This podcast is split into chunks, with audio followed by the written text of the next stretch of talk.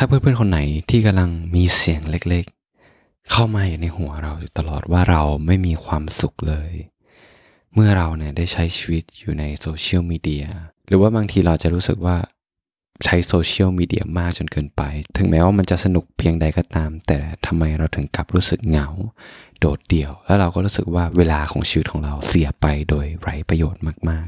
ๆ วันนี้ครับผมนำ TED Talk ของดร. Cal Newport นะฮะเขาเป็น professor สอนอยู่ที่มหาวิทยาลัยจอร์จทาวน์เกี่ยวกับเรื่องของ computer science แล้วก็เป็นนักเขียนเกี่ยวกับเรื่องของเทคโนโลยี ว่าทำไมเขาถึงไม่เคยใช้โซเชียลมีเดียเลย เรามาฟังกันว่าทำไมเขาถึง คิดอย่างนั้น มาลองฟังไปพร้อมๆกันครับ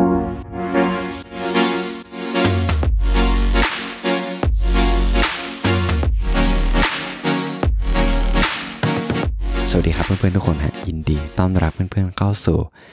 นภัทรเล่าเรื่อง TED Talk นะครับ ก็มาอยู่กับผมโฟกนภัทรคนเดิมเสียงเดิมนะที่จะมามาเล่า TED Talk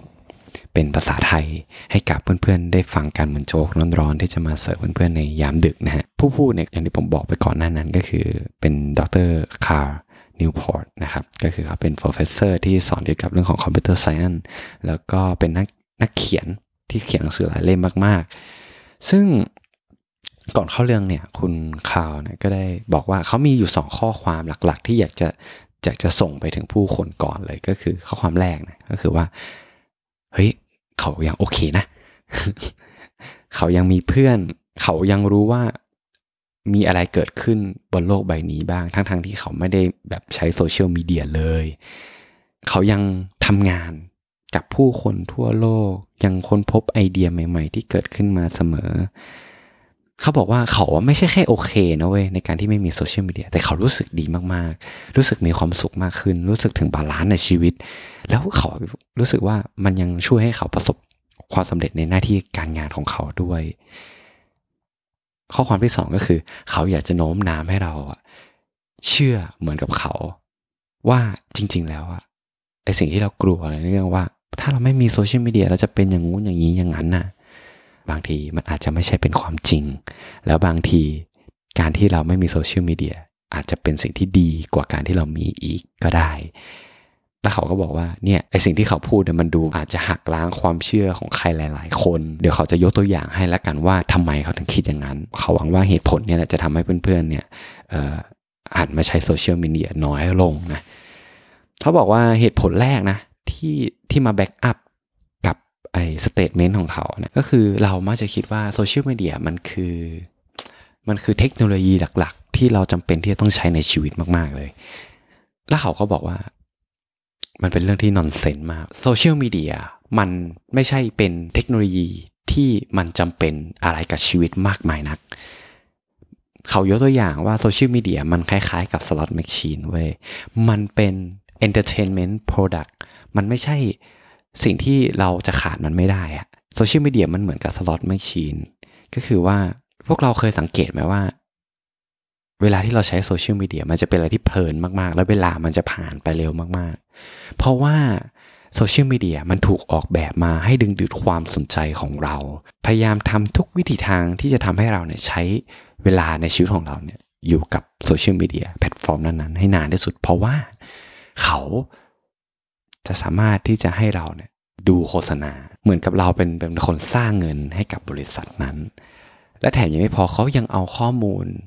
ของเราในเรื่องของการที่เราแบบกดไลค์การที่เราดูโพสต์ต่างๆ เอามารวบรวมมาแพ็คแล้วก็มาขายต่อให้กับบริษัทอื่นๆ เขาก็บอก insight ของบริษัทในโซเชียลมีเดียแพลตฟอร์มต่างๆ ก็คือว่าบริษัทเหล่านี้เขาก็จะจ้าง คนที่เป็นเขาเรียกว่าเป็น attention engineer ตามแบบคาสิโนในลาสเวกัสหลายๆลาสเวกัสที่เขาแบบทำพวก slot machine ทำโปรแกรมอะไรพวกนี้นะเพื่อที่จะมาทำให้เราเสพติดไอโซเชียลมีเดียนั้นมากที่สุด เพราะเราอะเครื่องมือของเขาที่เขาจะใช้ทำเงินเว้ยแล้วผลสุดท้ายคืออะไร คือมันทำให้ถ้าเราขาดการควบคุมตัวเองนะ มันจะทำให้เราใช้เวลาของชีวิตเรา สูญเสียไปกับสื่อบันเทิงที่ออกแบบมาให้เราเสพติดมัน เพราะฉะนั้นการที่เราจะเลิกโซเชียลมีเดียมันก็เป็นแค่การที่เราเลิกช่องทางการบันเทิงของเราช่องทางหนึ่งก็เท่านั้นเอง ข้อที่2เกี่ยวกับเรื่องของความความกลัวถ้าเราเลิกใช้โซเชียลมีเดียก็คือโซเชียลมีเดียมันคือสิ่งที่ทำให้เราประสบความสำเร็จนะเว้ย มันเป็นสิ่งที่ทำให้เราแบบมีโอกาสหลาย ๆ อย่างเข้ามาในชีวิต ทำให้เราได้เจองานออนไลน์เยอะแยะมากมาย คุณ Cal Newport เนี่ยเขาก็ได้บอกว่ามันเป็นเรื่องที่ไม่จริงเลยนะ เอาจริง ๆ แล้วอะคุณคานิพอร์ตได้บอกว่าทำไมเขาถึงคิดว่ามันเป็นเรื่องที่มันจริง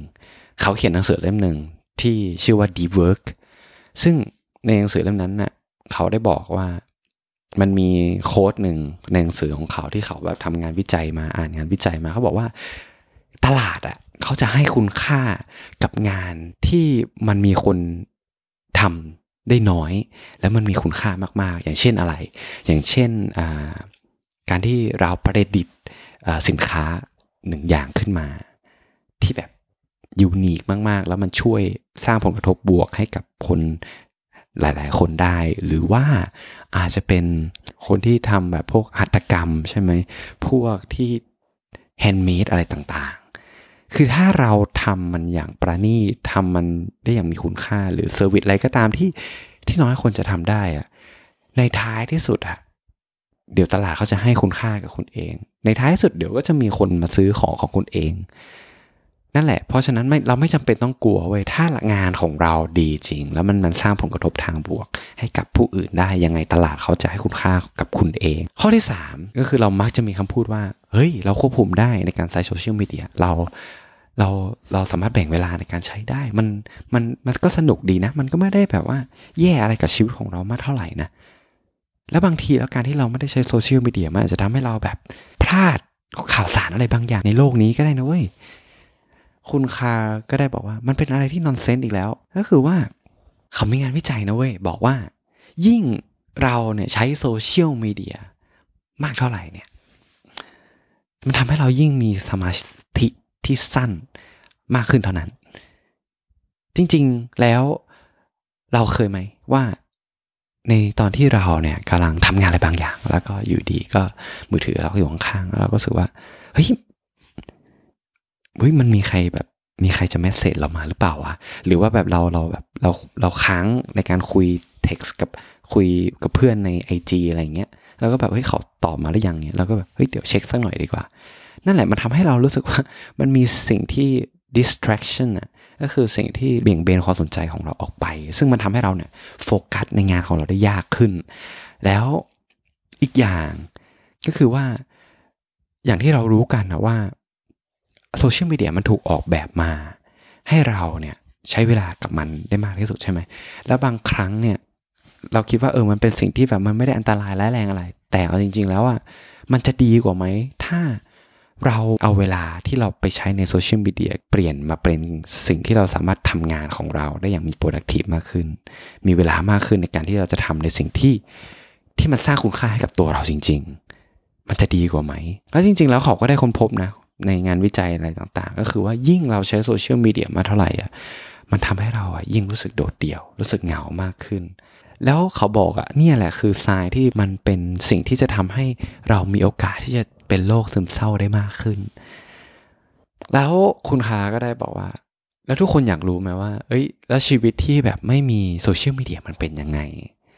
ลูกค้าก็เลยลองไปสอบถามนะคนที่เคยใช้มาก่อนแล้วพยายามที่จะเลิกมันเลิกมันนะเขาบอกว่าคนที่เคยใช้แล้วพยายามเลิกเนี่ยในสองอาทิตย์แรกนะฮะเขาก็จะรู้สึกกังวลรู้สึกแบบว่าเฮ้ยกูพลาดอะไรไปหรือเปล่าวะรู้สึกแบบแบบเขาเรียกว่าเซียนว่า เอ้ย มันมีอะไรเกิดขึ้นในโลกนี้ไหมอย่างเงี้ยแต่เชื่อไหมว่า หลังจากผ่านช่วงเวลาเหล่านั้นไปได้นะสิ่งที่เขากลับพบมันไม่ได้แย่เลยนะเว้ยมันมีแต่ สิ่งที่มันเป็นเชิงบวกทั้งนั้นเลยเขายกตัวอย่างก็คือหนึ่งก็คือความ productive มันเพิ่มเขาเพิ่มขึ้นเยอะมาก เขาว่าทำงานเป็น professor ที่จะสอนในมหาวิทยาลัย เขายังสามารถที่จะแบ่งเวลาเหล่านั้น มาเขียนหนังสือได้ตั้งห้าเล่ม แล้วแถมยังไม่พอเขาบอกว่าเขาลิมิตงานของตัวเองทำก่อนห้าโมงเย็นเท่านั้น หลังจากนั้นคือเขาก็จะไม่ทำงานเลยห้าวันต่อสัปดาห์ เขายังทำได้ เออ แล้วอย่างที่สองก็คือมัน peaceful มันสงบ ก็คืออะไร คือเขาบอกว่าชีวิตของเขาแบบเรียบง่ายมากๆ เขาตื่นขึ้นมาตอนเช้าอ่านหนังสือพิมพ์ จิบกาแฟ แล้วก็ความบันเทิงของเขาก็คือการเปิดวิทยุฟัง เออ เปิดวิทยุฟังแล้วก็ตอนดึกก็มีเวลาที่จะอ่านหนังสือนิทานให้ลูกฟังก่อนนอน ซึ่ง เขาบอกว่าชีวิตที่แบบไม่มีโซเชียลมีเดียมันก็ไม่ได้แย่อะไรเลยนะเว้ย แล้วเขาก็ยังมีชีวิตอยู่ได้จนถึงทุกวันนี้ เขาก็สรุปสั้นๆนะว่าจริง ๆ แล้วถ้าเรามาสรุปโดยรวมอะหนึ่งก็คือในเรื่องของว่า เออโซเชียลมีเดียเป็นสิ่งที่จำเป็นในในยุคปัจจุบันเขาก็บอกว่าไม่หรอกจริงๆ แล้วโซเชียลมีเดียมันเป็นแค่สื่อบันเทิงชนิดหนึ่งเท่านั้นเอง เออมันไม่ได้สำคัญอะไรหรอกสองก็คือเฮ้ยเราจะขาด โอกาสของเราจะหายไปหรือเปล่าในในการที่เราแบบเลิกใช้โซเชียลมีเดียเขาก็บอกว่าไม่หรอก ถ้าเราสามารถที่จะสร้างงานของเราให้มันมีคุณค่าแล้วก็แรก็คือน้อยคนที่จะทำได้ เดี๋ยวตลาดเขาจะให้คุณค่ากับคุณเองอันที่สามก็คือ เฮ้ยมันมันไม่เป็นอันตรายหรอก เขาก็เลยบอกว่า เฮ้ย มันเป็นตัว สำคัญที่ทำให้เรารู้สึกโดดเดี่ยวที่ทำให้เราแบบสมาธิสั้นที่ทำให้เราแบบมีแนวโน้มที่เป็นโรคซึมเศร้าได้เลยนะ นี่ก็คือสามสิ่งที่แบบที่เขาพยายามที่จะบอกให้เราว่าจริง ๆ แล้วอะการที่เราไม่มีโซเชียลมีเดียมันก็ไม่ได้แย่นะเว้ยแล้วมันเราก็ยังมีชีวิตอยู่ได้ แถมยังไม่พอชีวิตที่ไม่มีโซเชียลมีเดียอาจจะดีกว่าการที่เรามี ก็ได้ และนี่นะคือสิ่งที่คุณ Cal Newport ได้บอกได้แชร์ในเท d Talk เท d Talk ที่ผมได้ดูมานะก็เรื่องที่ผมอยากจะมาแชร์กับเพื่อนๆก็มีเพียงเท่านี้นะฮะแล้วก็หวังว่าเรื่องราวที่ผมได้แชร์กับเพื่อนๆเนี่ยจะทำให้เพื่อนๆได้ความรู้มากขึ้น แล้วก็ได้อะไรได้ตกผลึกอะไรบางอย่างกับความคิดของพวกเราเนาะก็ถ้าใครชอบนะครับ แล้วก็ถ้าใครรู้สึกว่าตอนนี้มีประโยชน์เพื่อนๆก็อย่าลืมนะครับ ช่วยกันกดติดตามได้ใน YouTube Channel นะฮะแล้วก็กดไลค์กดให้รีวิวได้ใน Spotify Podcast Apple Podcast ทุก podcast แพลตฟอร์มเลยนะฮะพอทุกๆกำลังใจที่เพื่อนๆมอบให้ทุกการให้ดาวให้รีวิวเนี่ยมันทำให้ผมมีกำลังใจในการทำพอดแคสต์นี้มากขึ้นต่อไปจริง ๆ แล้วมาเรามาเจอกันใหม่ในอาทิตย์หน้าสำหรับอาทิตย์นี้ ไว้เจอกันครับบ๊ายบาย